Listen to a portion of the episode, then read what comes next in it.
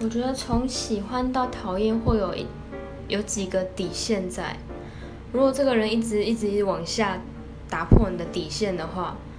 就会从喜欢掉到讨厌。可能一开始觉得这个人嗯第一印象还蛮好的，然后后面慢慢慢慢觉得他怎么变了，怎么跟以前不一样了，然后怎么好像就是一直触碰到你的底线，一直让你一而再再而三的想要翻脸，就真的很讨厌这个人。